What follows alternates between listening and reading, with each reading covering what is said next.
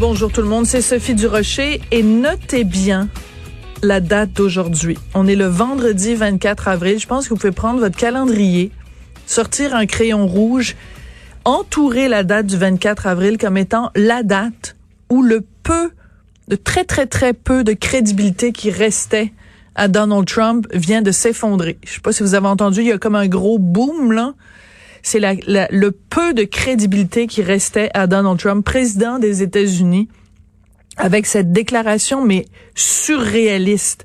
Je vois ça passer sur les médias sociaux. Il y a des gens qui comparent ça à une pièce Dionesco, une pièce absurde. C'est, on a l'impression d'être dans un film surréaliste, dadaïste le premier, le président des États-Unis qui dit, oh bah oui, ben tu sais, quand on prend du lissol, là, puis que ça fait disparaître le virus, tu sais, les petites lingettes désinfectantes, puis les produits désinfectants, peut-être qu'on pourrait peut-être regarder savoir si on pourrait s'en injecter ou en ingérer.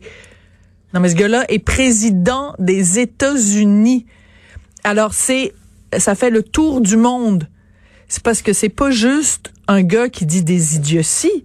C'est quelqu'un qui met à risque une partie de sa population qui le suit aveuglément. Et alors, ça donne, heureusement, ça donne lieu quand même à un certain nombre de, de caricatures. Je pense par exemple à notre ancien collègue Fabien Major qui a écrit euh, ben on va se faire des drinks, pain sol colada au lieu d'un pina colada, ça va être un pain sol colada. Mais en plus, il a dit, ben, il faudrait peut-être, les rayons UV, parce que le soleil, ça peut peut-être euh, aider à désinfecter. Fait qu'est-ce qu'on peut s'envoyer du soleil à l'intérieur? N'importe quoi.